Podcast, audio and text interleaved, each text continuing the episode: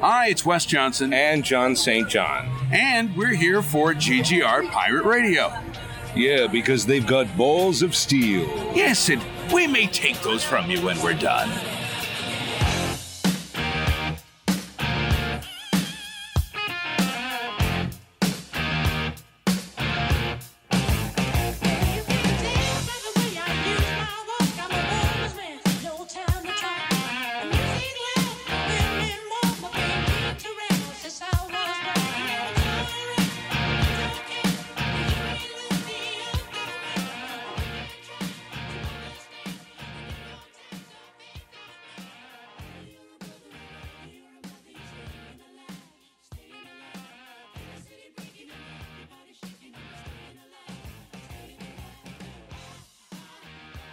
Did you get to hear the episode that MC and I did of we call it Overflow on the Mic when we do like a just the two of us where we mash up our two solo podcasts?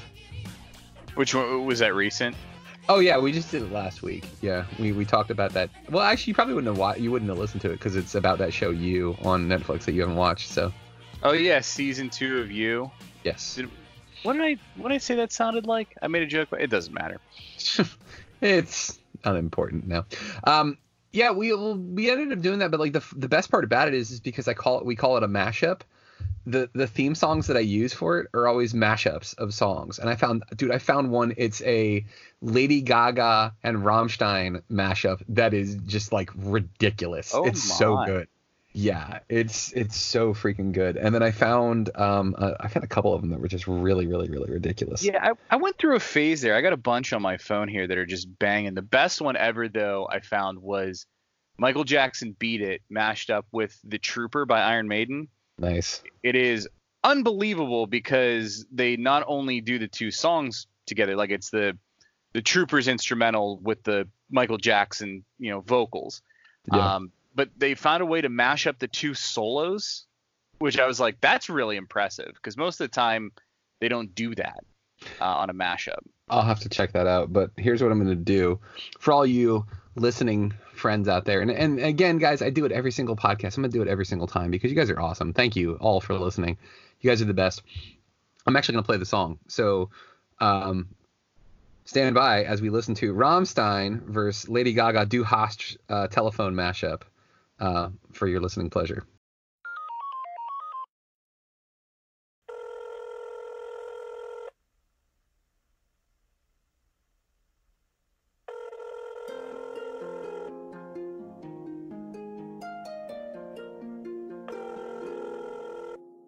Hello, hello, baby, you called, I can't hear a thing. I have got no service in the club, you say. What did you say? Oh, you're breaking up on me. Sorry, I cannot hear you. I'm kind of busy.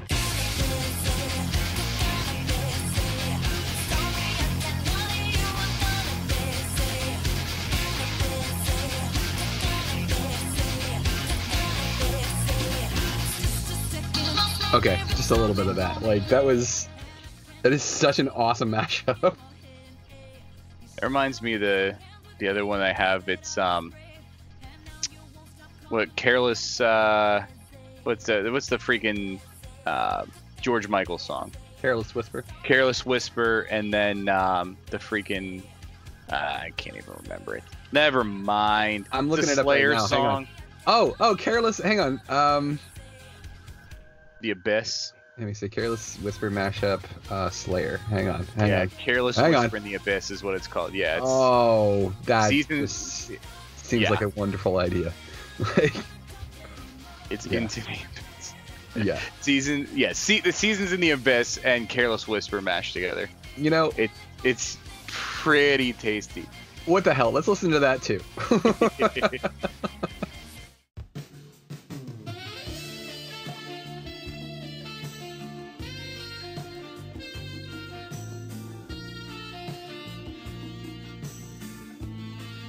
Yeah, you got the sweet sax and George Michael looking very sad and holding onto a chain for some reason. Don't know why. Only reminds everyone of Deadpool. What? knock yourself, Carl. So good. This is great.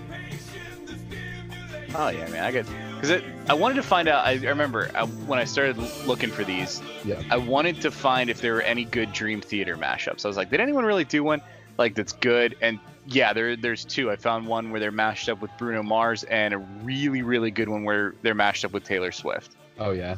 And I was like, I can't think of Taylor Swift and Dream Theater. Yeah, yeah, okay. That's the one. It's so good. There's another really good Dream Theater one with Smash Mouth too. But and then I just went down the rabbit hole and just started finding all these rock and roll, either, you know, like rap or other rock or pop rock songs. Yeah.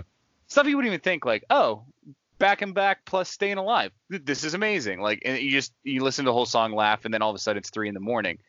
Yeah, right. Yeah. You've wasted your life. Yeah, I've run into that a lot where it's like, wait, I should have been in bed like 3 hours ago. Yeah. Yeah, I'm a big fan of mashups. But yeah, we always use those on MC and Maya's show that we do when we do the mashup. So this was really just a long plug for you guys to listen to what we call Overflow on the Mic. So you guys should check out the episode we did. We talked about season 2 of You. The reason why we're doing this episode, we're recording on a Thursday. Normally we don't record till Fridays. And normally we'll end up doing like a lot of content. We normally do 2 episodes. It's going to be just 1 episode tonight, but we did this because there's a lot going on in the world right now, guys, obviously. And one of the things that I wanted GGR to be is we want it to be that refuge. We want it to be that place where you can go where you don't have to worry about thinking or dealing with any of that stuff that's outside. And right now it's stressful. There's a lot of stuff going on. Both Steve and I are going to be working from home for the foreseeable future. I mean, for at least 30 days, I think, is what they told me. Is MC there? Yes, I am. There he is. All right. Sorry for the delay. Sorry about that. You're good, dude. It's all good. It's an open invitation. I figure you're like, again, like we do, the diner, you know, like one of us is always going to show up late and have like a great story. Like, so there I was, right? Like that's what I picture. I was just kind of going into the why behind why we're doing this tonight. Kind of off schedule. We wanted to have a fun podcast that doesn't have to deal with any of this nonsense that's going on. Because it's serious. It's real. I'm not saying nonsense in the like, oh, it's no big deal. No, it is a big deal. And it's affecting everyone's lives. And we wanted to give people something to listen to, something to distract themselves from all this shit that's going on in the world. So. Absolutely. Yeah. So, ladies and gentlemen. Oh, we started. Oh, you missed it. We talked about mashups. Like, did you get to listen to the Overflow on the Mic episode where I put the mashups in for our intro? No, I haven't been able to get back to it just yet. You son of a bitch. This is probably just payback for me not listening to your last episode of the Overflow. So. It's all good. There's a new episode coming up, though. I just recorded it yesterday. It's probably going to go up tonight or tomorrow. You hear that, ladies and gentlemen? We are producing content for you. Oh, yeah, and my Pearl Jam... Stop me if you heard this. Like I said, is going to be done this week. Like I have just a couple more things to record, and it'll be up and ready. So we are working hard for you because we don't have to actually go to work, any of us, for a while. So there's that. We got that going for us. But we are going to we're going to dust off something that we did last year that we had a blast doing. It really brought some insightful conversation amongst us Triforce podcasters or whatever the hell we're calling ourselves. It's the random question generator. So we're kicking that off again. We're doing another episode with the random question generator. Plus, we did have a question from one of our listeners that they want us to answer, so we'll do that as well. But it's myself, Mike Lunsford. It's Steve Monick. It's MC Brooks. We're kicking off another episode of GGR Pirate Radio starting right now.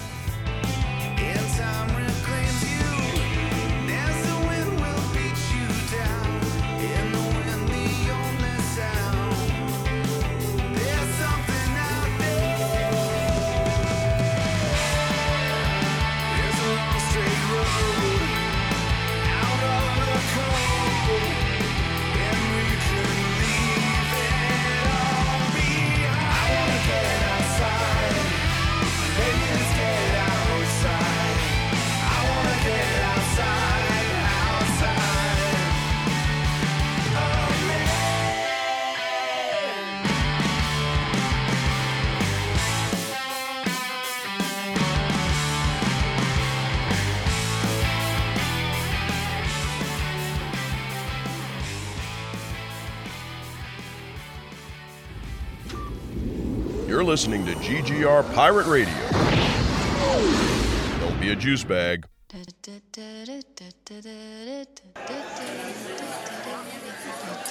You're listening to The Diner on GGR Pirate Radio.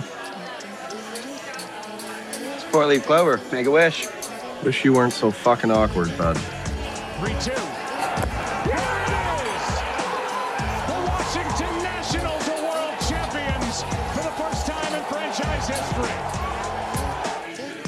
Be bold, be brave, be courageous. Black alert.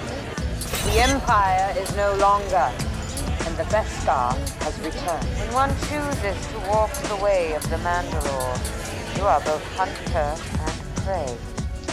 This is the way. This is the way. This is called Pirate Radio.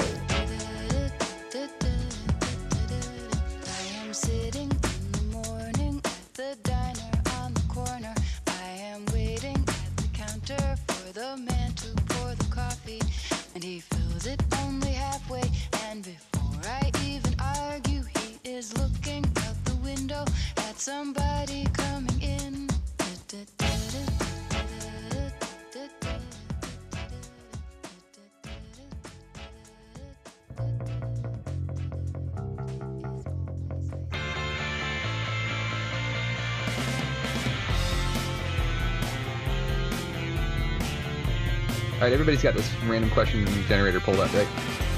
Can you send me the link for it? I don't think I have it. Steve, you have it, right? I mean, I have it. I just want to prove you have the same one I have. So why don't you send me the link just so I can confirm that I have the same one that you have. I'm going to start saying letters, and if we say them at the same time, then we're good, right? Yeah, well, I don't want you to waste your time. You know, I mean, you're going to be talking a lot on the podcast, so why don't you just put it in the chat and I'll totally confirm it for you. Okay, stand by. Oh, goodness gracious. Anytime anyone ever says that, I immediately think ass is bodacious, and there's no reason for me to do that. I don't think I know another lyric to that song, but like anyone in any context, that's just what jumps into my brain. Ass is bodacious. There's something seriously wrong with me. No, because that's all of us. I'm pretty sure. Like, I think we all do that. Like, I don't... So, one of the things that we... This is obviously getting added back into the show now because of this great conversation. That job that we both did together, Steve, when we would be talking to customers and we were asking what kind of heating system they had and if they would say it's electric, in my head, I always went boogie, boogie, boogie, like the electric slide. Like, I couldn't help it because I'm a fucking child. So... Anyways. Oh man, I'm okay. So I'm glad it's not just me then. That's the important thing. No, it's not just you. Oh gosh, ladies and gentlemen, boys and girls, children of all ages. My name is Mike Lunsford, and welcome to GGR Pirate Radio. It's another episode of The Diner. It's a special episode of The Diner. It's quarantine edition. So we're all like, I've got pancakes. I think Steve ordered a waffle. MC's going healthy. He's got a health shake and a bowl of granola and yogurt. So, but we've sent each other pictures, so we know that like nobody's like lying and having like French fries. So, yeah, that's how we're doing things because that's how we're all rolling here in March, going into April of 2020 in this world. Actually, it's crazy. It's everywhere. But one of the things that we wanted to do, we don't want to talk about that. We don't want to talk about all this crazy quarantine nonsense and all this other stuff that's going on. We want to talk about something that's going to keep our minds off of the insanity in our real world. We're bringing back the random question generator. We've got it pulled up. Everybody's going to do this. It's going to be a good time. But who is everybody, you might be asking yourself? Well, if this is your first time, welcome. We appreciate it. Check out our website, too. It's greatgeekrefuge.com. We've got lots of great articles, more podcasts that you guys can check out as well. But I have my two co-hosts in this Triforce of podcasting awesomeness. The Triforce of Power himself, the guy who helped find GGR with me back in 2014. His name is Steve Monick. That intro was bodacious, my friend. The ass bodacious. Yes, indeed. The third leg in our podcasting tripod, the Triforce of... Which one is it, Steve? Is it here? It's Kerr. Courage. I didn't remember if it was courage or heroism, but you know, they're similar. But he's the Triforce of courage. You know him, you love him. He's our Comic-Con expert extraordinaire. Hopefully we'll get to go to one of those this year. His name is MC Brooks. Yeah, fingers crossed. Hanging out here. Yeah, dude. That's the one thing that keeps popping up is like everything that like we have planned is getting canceled.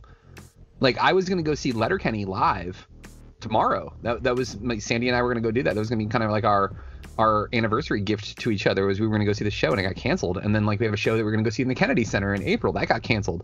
I'm really wondering if AwesomeCon's gonna get canceled too. Like I don't know. Yeah. The festival I was going to the week after AwesomeCon just rescheduled for October. So yeah. Well, I mean, maybe let's try to put a silver lining on this. I mean, maybe it just means that we're gonna have like just like the most bitchin' fall ever. Like there's just gonna be so much cool stuff to do. So let's maybe we can try to take something from this. But what we're gonna do tonight is we're doing the random question generator because we had a ton of fun doing this last time. MC, I want you to start, man. Find us a question, pose it to the group. We'll each, Steve and myself will answer, and then you can answer. And then, Steve, you can go next, and then I'll go last. And we'll keep doing this until we're sick of hearing each other's voices. All right. Well, I actually got a great question right off the bat here. Nice. What is your favorite shirt? Ooh. Favorite shirt. Either can answer first.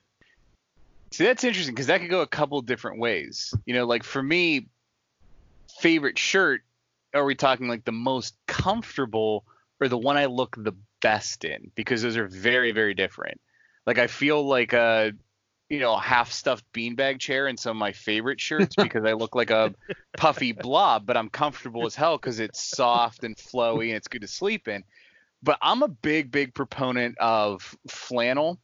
Like a nice flannel shirt, you know, something with a decent color palette to it. Nothing too bright or too flashy, but a good flannel shirt, I think, would be my answer. That's a good answer, man. It's versatile too. Like in my new role, as a supervisor, like I will wear flannel shirts even on casual days because if I need to go into like a meeting or something like that, I can just button it up real quick and it looks like I'm somewhat like nicely dressed and not just like some bum who showed up at work. So. Yeah, that's a damn good answer, dude. I'm gonna go in a different route though. Mine is like my favorite shirt. It's a toss up too because I got two really good ones. I have a Star Trek one that has the Enterprise on it and like the warp drive that's coming off the engines is like this cool looking rainbow thing. I thought that was I love that one. Like one because it looks good on me too because it's Star Trek. It's like my favorite thing. And three, you know, it's a little political, too. It's like, hey, you know, power to the LGBTQ community. You know, I'm with you guys. And, you know, the final frontier. I also have my Nirvana shirt. No matter what, I don't care what happens in the future. No matter what, Nirvana's always cool. It's always they're rebellious. They're kind of a punk band. But, you know, they're not a punk band because they were a grunge band. And like because when I was a kid and I fell in love with them, they were like only cool kids liked them. To me, they're always cool. So like whenever I wear that shirt, I'm like, I'm cooler than anybody else that's around me right now because I have a Nirvana shirt on and you don't. So not a bad answer. So you went with a very specific, like I went with a genre. Yeah. You went with like a very specific shirt with a specific meaning to you. Yup. I like that. Yeah, me too. I'm in the same boat as Steve. I love a good flannel like that. Whenever I wear one, I say it's button-up season because I own so many of them. I literally could probably wear a different one every day for like a good 2 or 3 weeks straight because I absolutely love a good flannel. But I think for me, I have so many that I can choose from. But I'm gonna pick one that I actually bought last year. I haven't worn it a ton, but the design of it was so dope that I couldn't like the second I saw it. If I couldn't get it framed, then I wanted it as a shirt. And there's this, there's a giant moon backdrop, and then you see the silhouettes of each of the 4 Ninja Turtles with just the only color that you can see is the color from their eye masks. and then like silhouettes of them and their weapons, and it's really badass looking. That is try to find a picture of this. I can, yeah, I can, show you guys. But I wear this shirt literally all the time, whether I'm working out, whether I'm just going somewhere. Sometimes it's just an undershirt under one of my flannels.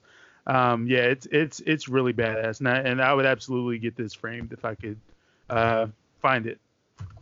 That's awesome. That does sound like a really cool shirt. That's a nice little nugget you dropped in there. Graphic tee under an open flannel. Super awesome Saturday casual kind of that's affair like, there. That's like my go-to when it's a casual day at work. Like, that's always a good look. I also want to add this in. So there, when I was in my 20s, I just gotten out of the army and I was dating this girl who lived here, but was literally, I started dating her like 3 weeks before she moved to San Diego, and like we like really hit it off, and we basically like had this like cool like online long distance relationship thing going on. And she worked for a company that printed T-shirts with like crazy phrases on them. So there's this thing called, if you look it up online, it's English. Like it's making fun of the way Japanese people say English, right? It's yeah.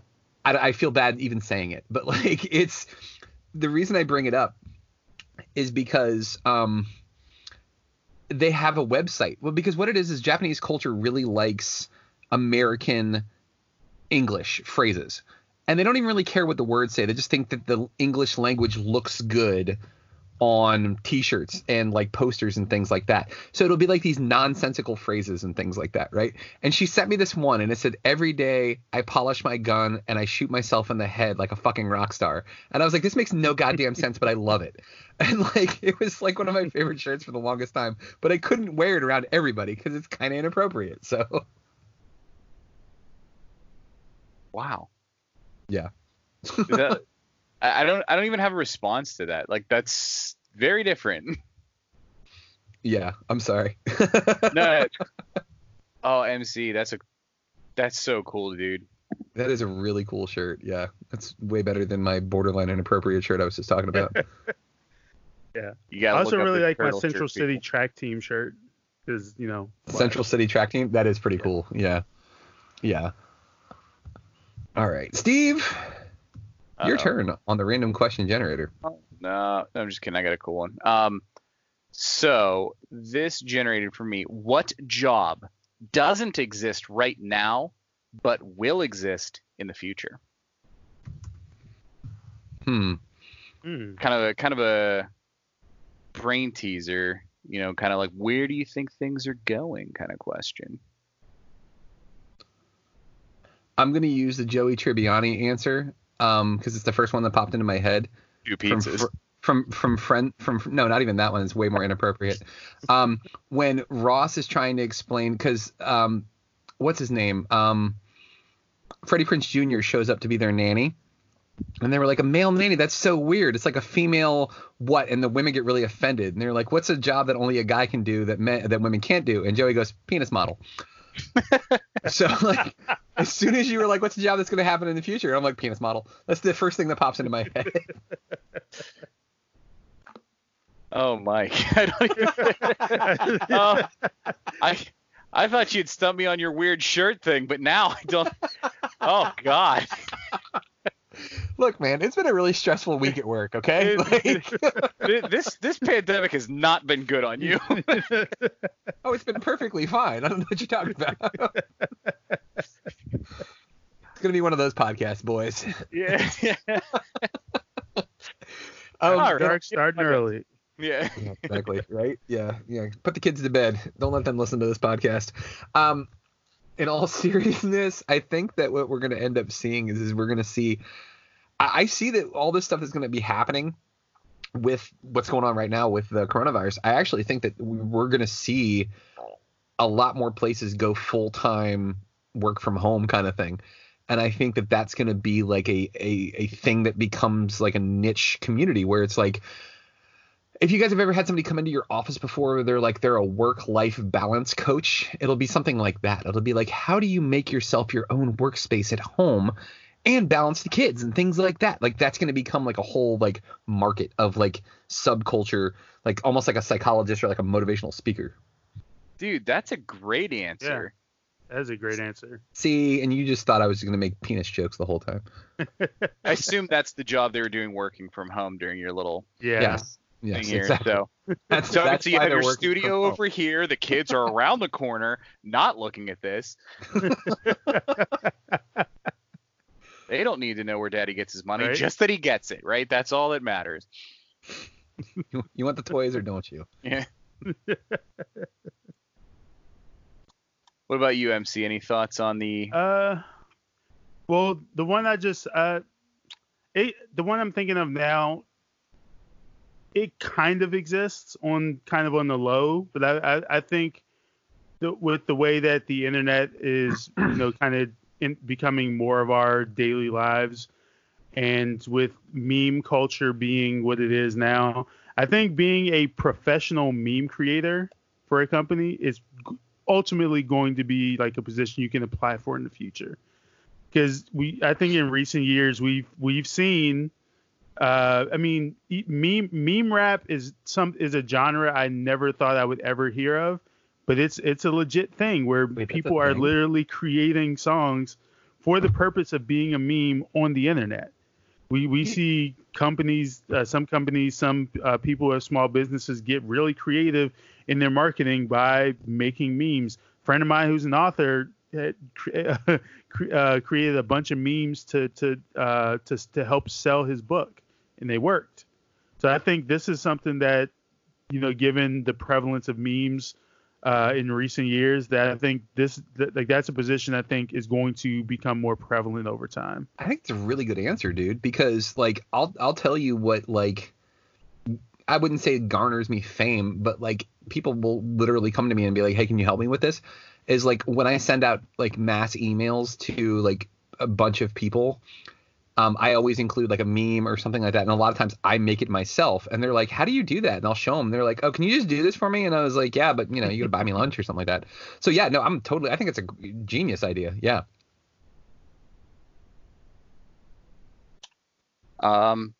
So because I don't really have a good answer, and when people don't have a good answer for what they do for their own thing, it'll just be like an agent or a support staff for your guys' answers. I'm going to be the guy who does all the legal stuff, and I'll just take a small fee of your thing. I'm just going to be an agent to help you get contracts done with different, media outlets or whatever. I'm just going to be the guy who leeches off of the other creators. Yeah. Oh, cool. You found this job where you go to people's houses and make awesome Lego structures they can post online. I will get you clients. Give me 10%. That's my answer is anytime there's a new awesome profession, there's always someone who's leeching off of the person doing that profession. Yeah. I think another one that we'll end up seeing too is we'll end up seeing how you'll see things on VH1 the I love the 80s or I love the 90s or whatever, or you'll watch something on the History Channel and you have these experts. I'm watching that thing on Netflix right now about the Roman Empire, and they have all these historians. We're going to have people who are going to be internet historians, who are going to be experts on the internet, who are going to be Strongbad was something that came into popularity in the early 2000s. It was on the website homestarrunner.com, and it's going to be things like that. They're going to know all of the internet culture things that happened, oh, the grape lady? Yeah, that was something that, they'll know all of that. That's going to become a thing. Not only that, but you're going to have to come with some technical expertise too, to go back to archived versions of the internet and utilize it. That's interesting. So let's find a good question because it's my turn here. Oh, this is a good one. So what bends your mind every time you think about it? It's a tough one. This is I go for the deep ones, but I'll start it off if you guys need something. Yeah, sure. So, and I'm not getting religious on this, so I just let me state that up front. That's okay. That's where I was gonna go too. Okay. But go ahead. The thing that bends my mind every time is the idea of death. So right now I'm living, I'm talking, I'm breathing. I die, what happens? I know that there's religious dogma, there's science gets involved in this at some point too, but like what happens? Do you just everything shut off and that's it? Like, does your consciousness continue on? Like that, and then when I try to understand the concept of how electricity works, like that kind of throws me off too. Like I get it, like, you know, it powers things, but like how is it actually generated? Like, okay, so these turbines and like it's, yeah, that kind of throws me off too. The movement of electrons, Mike. Thank you, appreciate that. Thank you, Mr. Wizard. Yeah. I think for me, it's ultimately kind of the trying to wrap my mind around like the vastness of the universe and kind of how small we are in comparison to what we currently know about how huge the universe is, and the idea of life possibly being somewhere out there beyond us. Because I mean, we know the conditions that work here, and we know that we are here, but then you start hearing about exoplanets, and you hear about other galaxies, and you get into these ideas of things being light years away. And you know that when you're seeing a star twinkle at something that exploded 4 million years ago that we're just now being able to see in our part of the universe, and it's really kind of wild to think about, like to think about it like that. It makes you feel like just a speck, you know? Yeah. Like it, yeah, I'm with you. That one is a mind bender too. Steve, what about you, man? Well, I guess we're hitting on the big three because Mike's bringing in death. MC just kind of talked about space. Mine was time. Really just how we exist. You know, we talk, we live our lives, we do our things, and we don't really conceptualize what is happening. Like as far as time goes, like it's not a conscious thing. Like, you don't think about how you're breathing. You don't think about how you're blinking. We don't think about how time is passing around us. And, you know, I personally, obviously, talked on this podcast before, you know, I'm a Christian and everything like that. I also have constantly tried to wrap my mind around God's place in time, because, you know, the Bible speaks to his omnipotence and omnipresence, but then from my purview, everything is temporal. There's a time commitment to it. So, you know, juxtaposing those two things has always been such a mind bender to me. And then just thinking about, I've always thought time travel was interesting, and trying to think about like, well, if you traveled back in time, it's not just going back. It's a chronological series of events that happened, including like the movement of planets and these kind of things. So like it just, the whole concept of time has been a real mind bender to me. I love different little thought puzzles that go along with it. That's a good one, dude. Yeah, same. Because like I love any episode of a show when there's time travel involved. I love it because I love the whole concept behind it. And like, yeah, me too. Yeah. But then it always goes, well, what were the rules for this time travel? Because there's always these weird paradoxes and then just the thought puzzles that go with it. But yeah, exactly. Like the Because Science channel on YouTube is one of my favorite YouTube channels. I brought it up a few times on the podcast here. Yeah. And like in their episode where Kyle actually discusses the time travel used in like Avengers Endgame, and with what we know in the scientific community so far, how it seems really weird to think about, but like the rules that they used in that movie are very comparable to kind of what time travel would look like now if we were to somehow try to achieve it. It's a 25-minute video, and I still have to watch it a couple times to really kind of fully grasp it. But I'm in the same boat as you. I think it's part of the reason I love like The Flash so much, because they deal with that type of time travel. So, I wasn't much of a comic reader, but in the Archie Sonic comics, that was a thing that happened a lot. Sonic traveling through time and meeting himself in other worlds and stuff like that. Like all of that is super fascinating to me. Yeah, for sure. I'm totally with you on that one too. I'm going to do this because just like a draft, like the last, you know, the 30th pick in the draft gets the first pick. I'm going to go ahead and ask the next question, too, because it ties together perfectly. Because let me tell you something that I am so fucking sick of hearing is when people say time Time, like, doesn't exist, man. Time is a construct of man. First off, that's bullshit. Yeah, I'm totally putting on the double bird Lunsford hat right now. Because, here we go.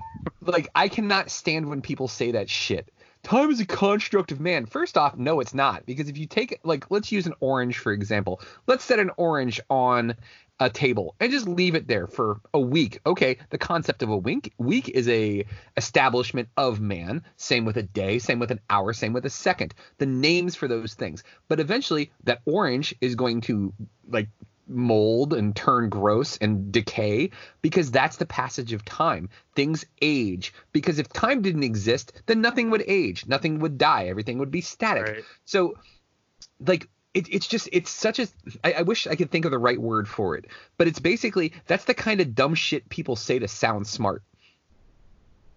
Like time is just a construct of man. And then it, like you say that to like a girl in a bar and she's going to be like, whoa, that's deep. No, it's not. It's fucking stupid. Like it's – it sounds deep because you're three cosmos deep, lady. Like get out of here. Like exactly. Like that's – oh, man. Like okay. So the question now becomes – it was movie quote, but yeah, it'll work for any quote. What movie quote or any quote that you hear from other people are you tired of hearing? Oh, that's super easy. That's what she said. It is the laziest, stupidest joke that people say, and it's very rare for me to hear it now in a context that actually is funny. Basically, ever since The Office did it where they were playing on how dumb Michael was for continuing to use it. So it became a meta joke on the fact that he kept using it. Yeah. And that's funny to me. But people who use that unironically drive me up a wall. And it maybe it's because I'm some kind of like comedy snob or something like that. But I'm like, oh, that's just so lazy. Like that is the lowest form of you trying to get someone to smile at you. And it's like, try harder, please. Stop just waiting for your turn to talk and say that's what she said. Please engage in the conversation. I agree with you. However, when you have somebody say something that has the double entendre and you can say that's what she said and it works perfectly, it's the best. Yeah. We were talking about like Caribbean jerk seasoning, right? And one of the girls, because like one of the girls that works with me is from the Caribbean. She brought me like authentic jerk seasoning because I wanted to make my own jerk chicken, and I was so excited. And she goes, "Oh, I put it on everything." And you know, in fact, my husband loves pork, and he loves it when I jerk his pork. And I looked at my supervisor, and I was like, "That's what she said." Like, I mean, come on. I was like, "That's perfect," and everybody laughed. It was great. It was wonderful. Look, I'm not gonna say there aren't contexts because obviously anything can be an innuendo, right? The problem for me is that we all know that person where that's all they will say and that's all they'll do, and they're constantly hunting in a conversation for a reason to inject that, and that is what I personally find to be more common than someone who just, you know, you don't even have to say it. You can just make the look and they get the joke, you know what I mean? Like just someone going, ha, that's what she said, haha. It's like, okay buddy, like it's not 2003. Can we please move on from this? It's over. Why don't you go ahead and quote Anchorman at me or something? Like, let's move on. But there's definitely contexts where you can be very witty and use a stupid overused joke in a funny way or something like that that I would really appreciate. Yeah. But something that's quoted too often, that one gets me fired up, as you can tell. Yeah, this is like the angriest I've heard you in a long time. This double bird Lunsford thing. They'll die on. If I'm double bird Lunsford when I'm mad, what is Steve? That's a good question. That might be the next random question generator question. Pet peeve, right? Steve. What'd you say? Pet peeve, Steve. Pet peeve, Steve. Wow. Well, that's that might a good work. One. I do like that. See, I just wrote down Steve Monick, comedy snob, because that might be a new title that I have for you. But I like Pet Peeve Steve. That's a good one. Okay. But now what's MC's then? Oh, this would be hard. GGR's third leg. Yeah. That just applies in all contexts. I don't care if he's happy, mad, sad. It doesn't matter. You know what? I'm angry. Let me whip out my third leg. I mean, come on. That's that's a good way to end any argument. I'm just going to put it that way. That does kind of stop a conversation. It really does. Before, that happens, and you go, I have no defense to that. I can't argue with what the point you just made. Well, now we have to leave the diner. Okay. See, that's where you would have said that's what she said. No, that's where you say that. Right there. You missed it. See, I didn't do it because I didn't want to offend you. So there you go, Steve. Come on. I didn't want to get one of your pet peeves, Steve. Huh? Oh, my gosh. All right, MC, what's your quote that you're sick of, man? I don't know if I have one. Yeah. I don't know. I mean, I'm sure something might come to me, but like I've been sitting here the last couple of minutes trying to think of any particular phrase or thing that kind of sets me off. Yeah. I don't know if there is anything. The I'm totally with Steve though, because like let me tell you, like as somebody who I try very hard to be funny like naturally, like whether it's impressions or whether it's just the stupid shit that I say. But I'll quote things from movies occasionally, but I don't do it a lot. I hate when I meet somebody and they're like, oh, you're so funny. You would like this other person that I know who is also funny. And that all that person does is just like rattle off quotes from movies and TV shows. And like most of the time it's The Simpsons. And it's just like, fuck, have you ever said anything originally that was yours that was funny? Or you're just a total ripoff artist? So like I'm with Steve too, where like those repeated ones over and over and over again get really fucking old.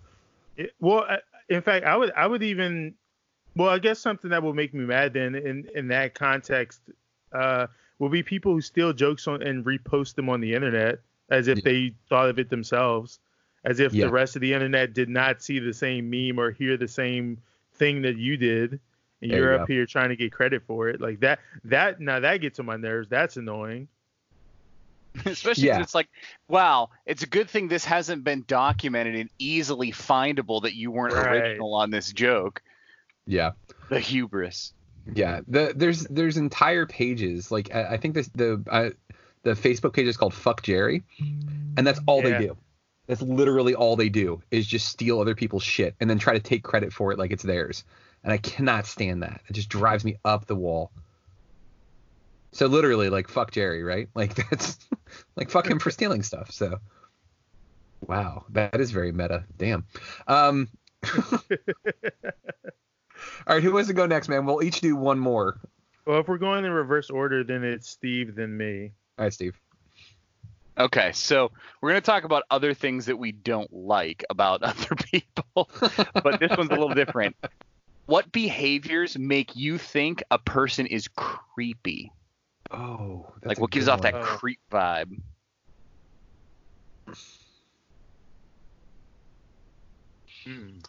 We see this a lot when we go to cons, but it's the way guys approach women. So it's the neckbeard mentality of like overly like chivalrous and like overly polite and thinking that somehow entitles them to something. So like they'll do like this like ridiculously over dramatic bow, like milady, you know, or like tip their hat or hold doors or like do something stupid, like they dropped something and they picked it up and somehow like that's supposed to be some sort of connection piece. Like that's super creepy. Like I don't understand. I was nice to her. That's it. Like you're supposed to be nice to everyone. Yeah. Like that doesn't entitle you to anything. What the fuck, man? Like that for me, like that's an immediate, like you're a creep, dude. Like what the hell? It's not a bad answer at all. Yeah. I would piggyback off of that too. Cause I mean, we actually just had in the local Black con community here in DC just had a very big incident that happened that kind of related to that. So, guy, right? Yeah. Yeah, dude. Yeah. So the whole thing they get, and that even escalated beyond that because of what he you know apparently did to a number of people over the course of a couple years in going to cons and you know doing that exact type of cringe, creepy behavior. But yeah, no, I've never liked that. I've never gotten it. You know, I've always noticed it. I remember seeing people do that even as far back as 2005 when I was going to cons for the first time, and it just felt really weird and inorganic. Like, bro, like you've seen boobs before. Like, there's no reason to be you know, doing the most because of someone in cosplay or whatever. Like, just relax, man. Yeah, right. Like, act like you've been there. That's my thing. You know, yeah. Like it's, yeah. What about you, Steve? Man, I'm curious, like, what your take on this is. Like, what's an automatic creep factor for you? Mine is the pendulum swinging the complete opposite way from the way you guys are saying. So, like, you're talking about a guy who's trying to intentionally portray himself as the ultimate gentleman to a woman and everything. Mine's the one who is so overtly like, yeah, bro, I was at the strip club or what, you know, just completely like intentionally trying to portray themselves as some sort of like gross like sex machine. I'm like, dude, you are such a creep. Like, act like a human being in front of other human beings. Like, I don't need to hear about you like just bragging in public about conquests and, yeah. And it's just how gross you're being in front of other people. I don't think any of the things you're saying are true, but even if they are, I don't need to hear about them. I promise you, she doesn't want to hear about them. Get out of here. Like, to me, like, just false bravado and clearly fabricated stories about how incredible you are is disgusting to me. And it's like, yeah. Dude, that's like creep 101 for me. Come on. Yeah. I would also add in people who don't take context clues all that well. Like hypothetically, like if we're, in fact, I can use an example of me being, I was at a bookstore once and I was looking at manga and this girl just, you know, just comes out of nowhere, just starts talking to me about it. So I entertain it because I'm like, whatever, you know, I like manga. She likes manga too, whatever.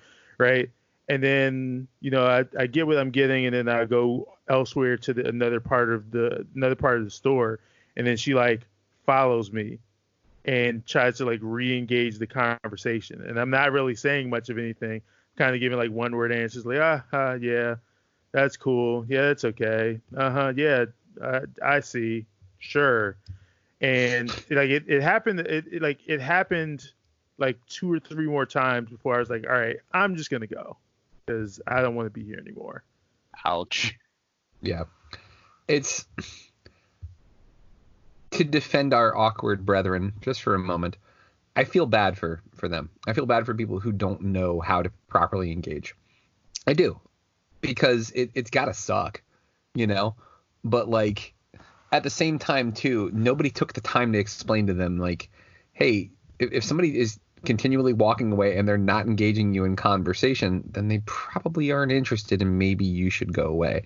But like a lot of people don't get that, and right. It's yeah, it does suck. It's the worst. But like, yeah, at the same time, like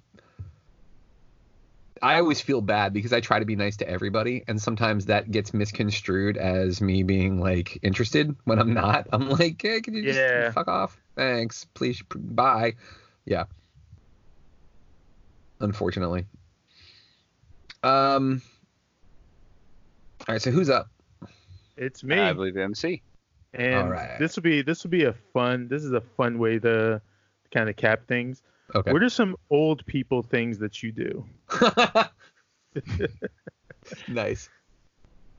Basically dad jokes all the time. Oh, and I feel like I'm entitled to them now because I'm a dad, so I can make these horrible, stupid puns all the time. I love dad jokes so much. Yeah. They're the best. Yeah. So that's something I find myself doing way, way more than I used to. I am very cheap now that the older I get.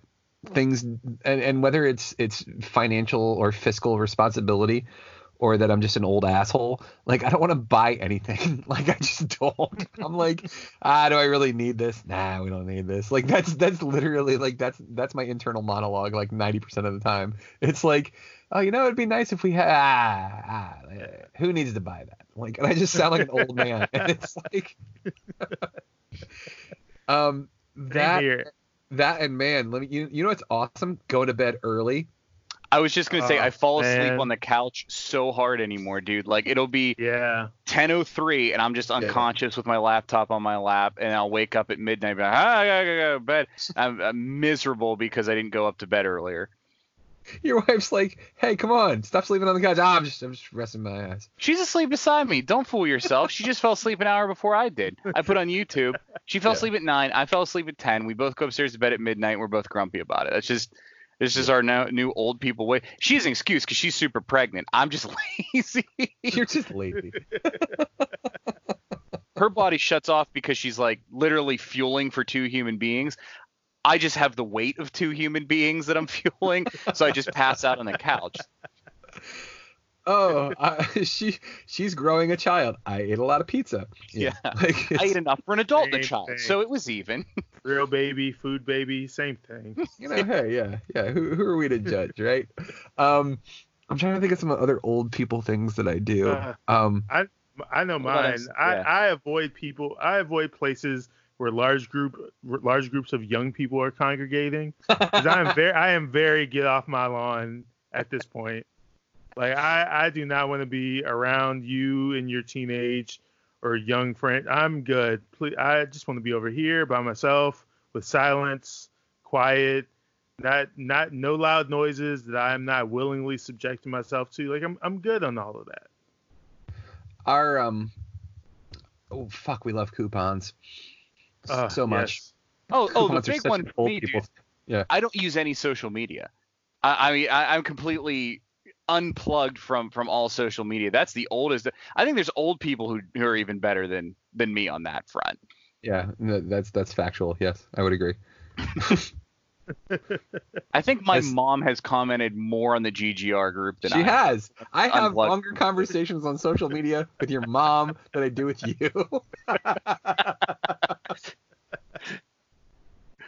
There you have it. Yeah, there it is. Enjoy.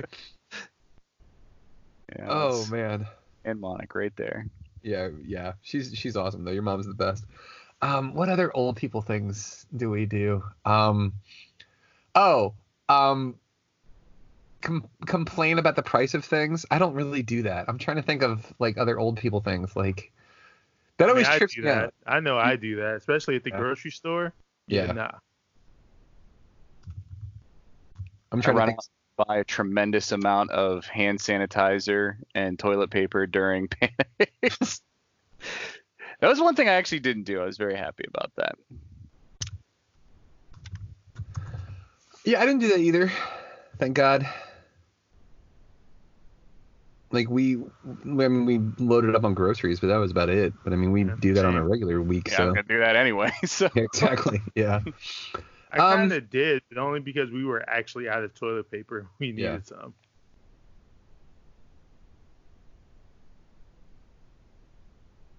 Old people stuff. Yeah, I don't know. I mean, maybe I read more than I don't know.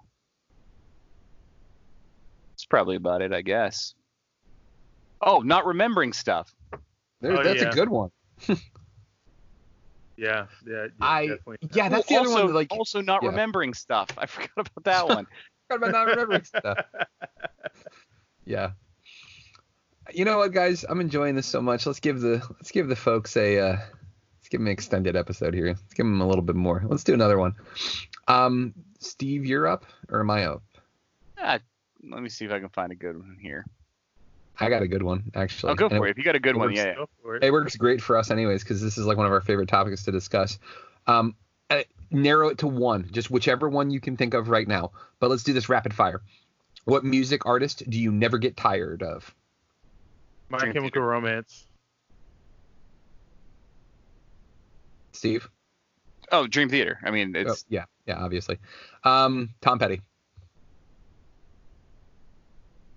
Quick, go, Steve. We're doing all the questions. Still going? Okay. I just said limited to one. Rage Against the Machine. We'll keep doing this one. We'll do this one for a little bit, and then we'll switch to another question. Okay, so Rage Against the Machine. The Foo Fighters. Metallica. I'm so confused. Am I supposed to be asking a question or answering a question right now? I think we'll go into things. That's what I thought. Atmosphere. Next one. Billy Joel. That's a good one. Who I really get. I don't know. I guess I get tired of everyone else. Arion, I haven't really gotten tired of them. Yeah. Every time I listen to them. It's a good choice. Yeah. I feel like you can't. Well, at least I do. I can't get tired of the Beatles. Oh yeah. Same. Actually. Yeah. Yeah. Same. Too much good stuff. All right, Steve. Next question. Do you like things to be carefully planned, or do you prefer to just go with the flow? You know what? That's another old person thing. When I was younger, I used to love going with the flow. But the older I get, the more I love planning stuff. What about you, MC? I'm kind of it really depends on what I'm doing. Like usually with cons, I will plan out some of the stuff I want to, some of the events I know I want to go to. But for the most part, I'm in between stuff. I'm kind of like, yeah, I'm pretty much down for whatever. See, I'm right down the middle. I need a framework. I need to know, like, today we're going to go to this place. And then inside that place, I don't really care. Like, okay, today we're going to the Science Center. I don't care what we do in there. I wanted to go with the flow, whatever feels good, when we eat, blah, blah, blah. But I need to know in my day, from this time to this time, we're doing this. Like, I need a framework. So kind of both, but neither. And that's my answer to that one. That's I get that. Yeah. Because, like, there are times where it's nice to be able to just go just do whatever. Yeah, no, I can dig that. All right, let me see. Let's get another one. MC, give us one. What's the most boring superhero you can come up with? Like it has to be in like our own superhero or like that's I mean I guess either. That's what the question says. The most boring superhero you can come up with. The speed reader. Like, that's it. Like, he can read a whole book, but, like, he can't implement any of the stuff that he learned. You just know, like, he's just really good going through, like, John Grisham novels or something like that. Like, he just, I read all of them real fast. That was it. Yeah, that's kind of boring. See, are you a legal expert now? No. No, none of it's actual legal valid. It doesn't matter, yeah. I don't know why, but my brain just went the cartographer. He can make really detailed, intricate maps, but no one cares because GPS is a thing. Like, everyone has their phone now. They don't need that. He's phone book man. Wait, we have the internet. It's like old archaic stuff that who cares? Like, he can draw incredibly detailed maps, and no one cares. He's the fastest rotary dialer ever. Like, there was a time in the 40s when there was mass panic, and we needed quick phone calls, and he saved everyone. Now, no one cares.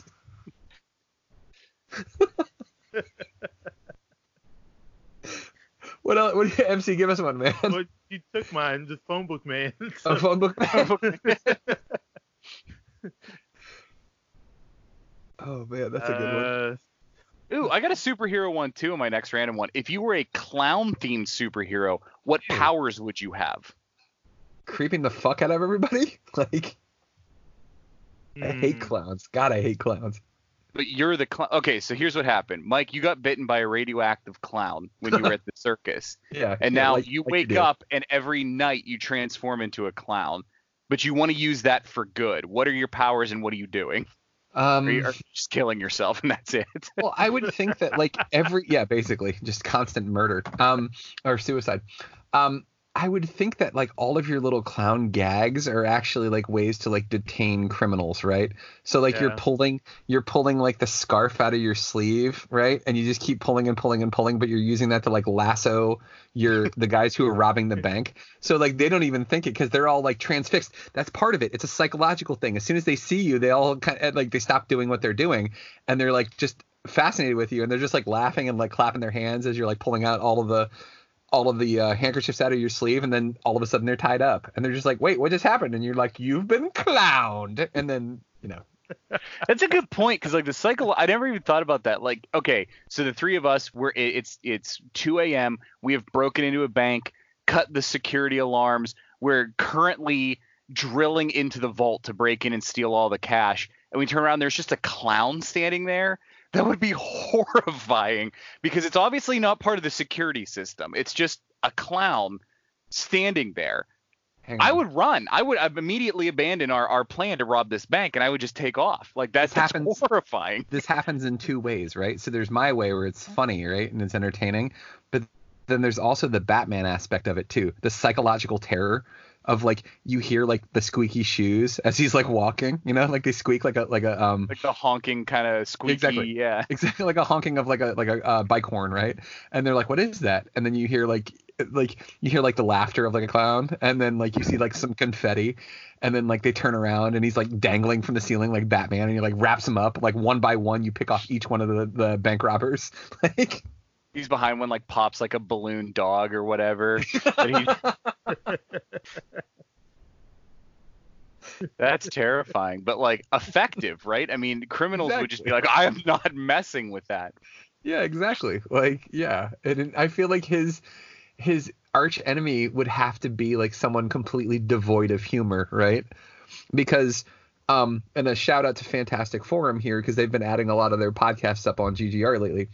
One of the episodes they talk about is why are there so many villains that are disfigured in some sort of horrible way? And it's a really good question. Like that would be his villain. His villain would be somebody who, like, as a child had an accident and lost the ability to laugh at things and, like, can't find humor in anything. So the clown would be – his powers would be useless against this guy. He would be the perfect villain for him. Best villains are always the opposite side of yourself. I like that. I just thought it was weird. There was, like, a weird clown. But, MC, did you have an answer for the clown superhero one? Really, the only because I like Mike's idea much more than what I thought of, which was pinpoint pie throwing accuracy.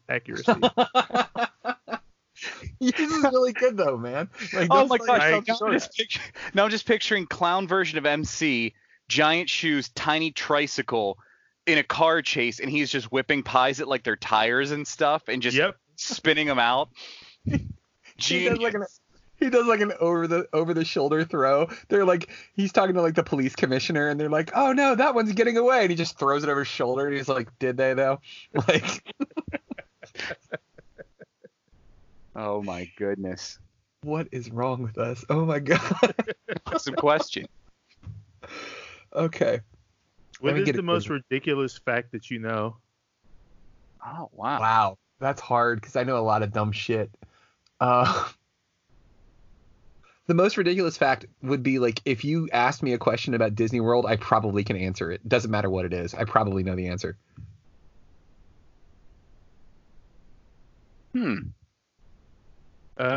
Flamingos turn pink because of the amount of shrimp they eat. That's a good one. Anti-disestablishmentarianism is the longest non-medical term in the English language. Wow. That's a good one, too. I'm trying to think of other things that I might know. It's hard to do it, like, right off the top of your head, though. Yeah. What's the silliest thing you've convinced someone of? That we're professional podcasters. No. That I'd be a good dad. Yeah, right? The silliest thing I've convinced someone of. I'm trying to think. So remember the pop punk band in the early 2000s called the Ataris? Of course. Yeah. I was dating a girl at the time, and I convinced her that it was pronounced Ataris. Just because I wanted to make her look like an asshole because I'm a horrible human being. And like she said it around other people, and they're like, you mean the Ataris? And she looked at me, and she gave me the worst fucking look, and I was dying laughing. You said it was Ataris. Sorry. That reminds. Okay, so it wasn't something I did, but something was done to me, and it's close enough, so I'm just gonna go with it. It's very similar to yours. In homeroom, we had two things that would always show in like the little TVs that were in our room in high school. There was Channel 1, which was like some kind of stupid news program, and then like our regular like school announcements. And Channel 1 was showing like some kind of thing you could win, concert tickets to the band The Calling. That did that song for, I think it was like the Daredevil movie. And the guy in front of me, Nate, kind of somewhat resembled the lead singer. He turned around to me just super serious and went, do you know my cousin's lead singer of that band? And I believed him for like a good week before he decided to tell me it was just total BS. So stupid. There's no reason for me to believe that. And he just sold it really well. I don't know. Felt like an idiot. What about you, MC? What was the silliest thing that you ever convinced somebody of? Well, when I was still working in education, I actually convinced a few of my students that I was from the future. What? Okay, hold on. Get into that more. Well, it was. I mean, they only really believed they. I'm from the future. What the? Fuck? I was really just I thought we were just joking, so I was just joking around with them one day because we had some downtime, and then they just kept like, I think I just said something just like an offhand comment, and it just turned out to like actually come true like a day or so later, and so then they just started asking me like all of these really random things, and so I just kind of like I just kind of went along with it for a while, especially because I was in charge of everything. I was in control of the schedule and everything. So I would make stuff up like, oh yeah, so-and-so is going to show up to our classroom today at approximately 1:30, and just kind of roll with it for a while. And then eventually I was like, I'm not actually from, not a real thing. And these were high school students? No, these are elementary kids. It's adult education classes, actually, Steve. Yeah. Steve, you were in them. Oh, that's right. I forgot again. Yeah. I'm old. I'm just looking through some of these other ones, man. Like, some of these are real serious and heavy, and I don't know if I want to go into this after we've been having such a fun time with these other ones. What fictional characters have you had a crush on over the years? Dude, I'm on the same one. We'll end on that one. That'll work. Okay. MC, what fictional characters have you had a crush on? I think Lola from Space Jam. It's like obvious. Right? Yeah. I mean, yeah. I was a cartoon rabbit for sure. Yeah. Yeah. I mean, gosh, I can go down any number of anime characters. Yeah. I think Bulma was one of my first crushes. Wait. The question was any fictional character? Yes. So, come back to me. I'm gonna put a list together. You guys, have any of you guys seen Archer? Oh yes. Yeah. The secretary Cheryl, Carol, whatever her name is. Don't know why. Wait, Cheryl? Yeah. Really? Yeah, she's. I don't know why. Don't ask me why. It's probably because. Yeah, don't know why. It's just like, yeah, she's crazy. I don't know. Maybe I have a thing for crazy girls. Beats me. That one, and after watching Arrow, Laurel Lance. Oh yeah. Oh yeah, definitely. Mine's pretty similar. I remember as a young kid always being very excited when Batgirl was in the 66 Adam West Batman, because there would be a different little trailer at the beginning where she would come swooping in on the Bat cycle, like the Batgirl cycle. And I always thought, like, that Batgirl, Barbara Gordon, pretty cool. I like that. That's a good one, dude. Yeah, that is a good one. Yeah. Actually, I had a crush on Uma Thurman's Poison Ivy. Oh, that's a good one. Yeah. You would not survive that relationship, sir. I know I would not, but I would enjoy every minute of that. Might be worth it in the long run. I'm just trying to think of any other ones that I had that were like... See, like, there's like actors and actresses. Oh! That's the other one. That's the one we have to end on. So our friend, friend of the show, she used to be your chauffeur, MC, Charmaine, asked a question for us. So we'll close on that one. But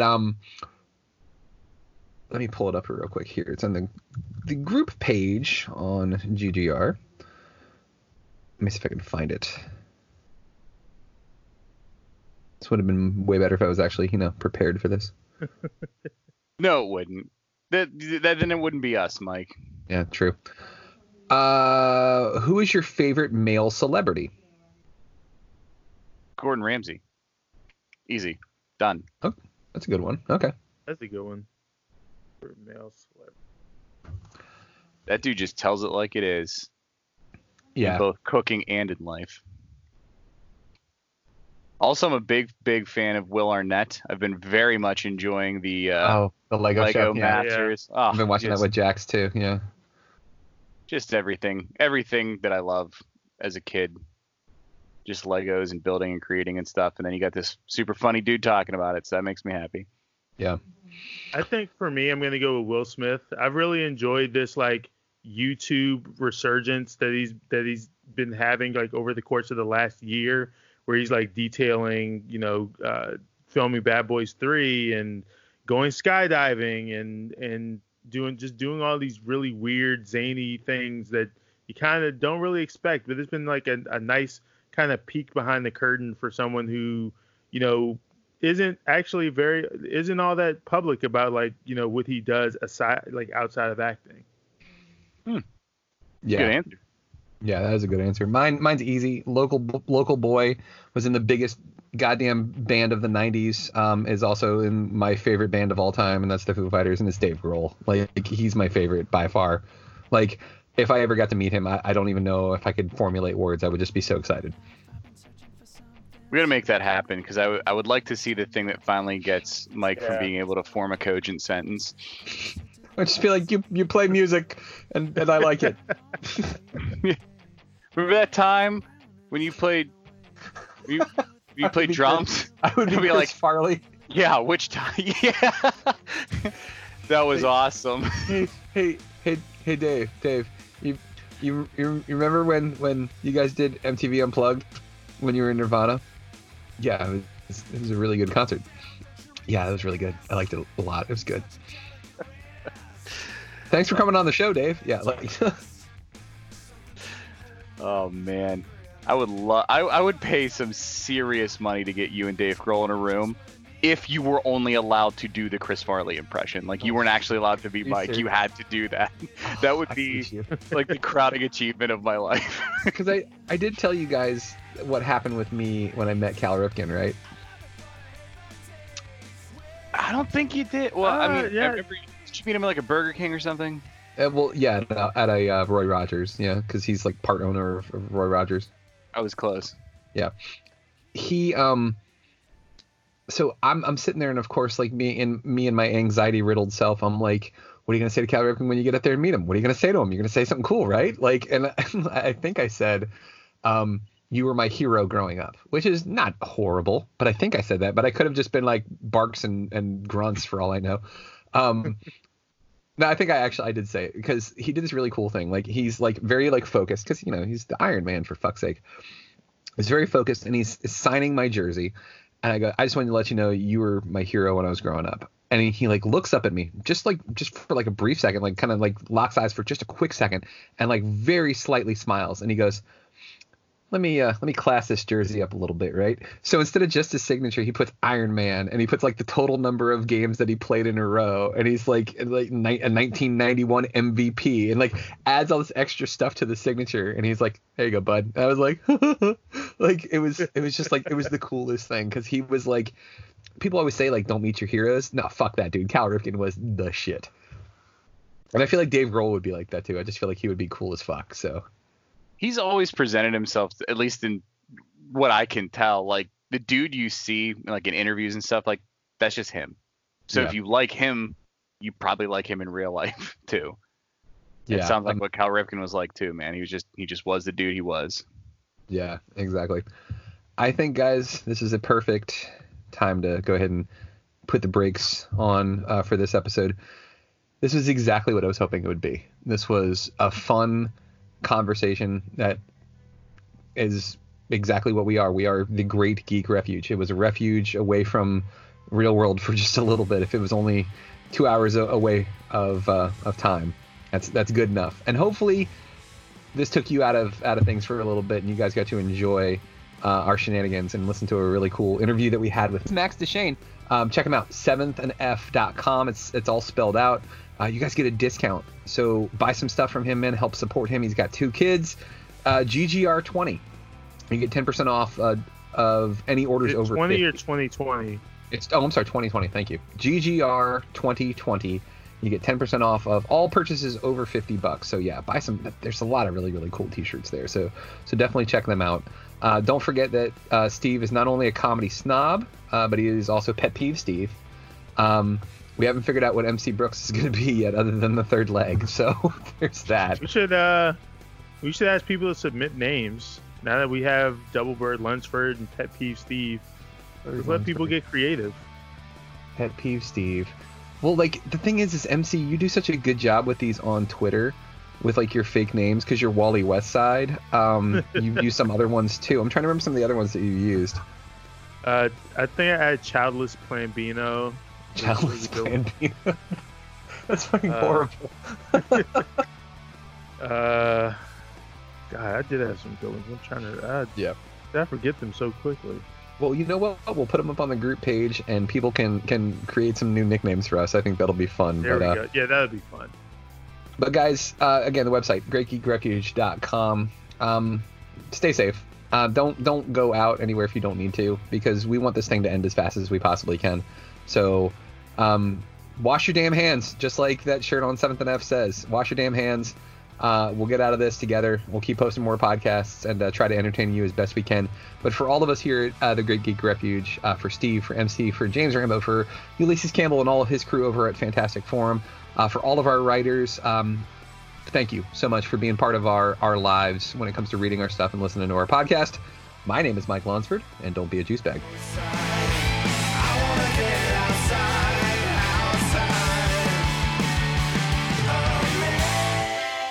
Through yet? Because I'm getting tired of holding this.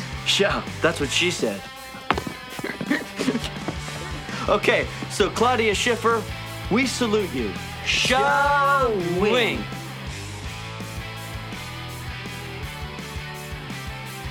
Thank you for listening to GGR Pirate Radio. Make sure you check out our website, greatgeekrefuge.com, for all of our awesome articles and wonderful podcasts. This has been Pirate Radio Network production, Juice Bags.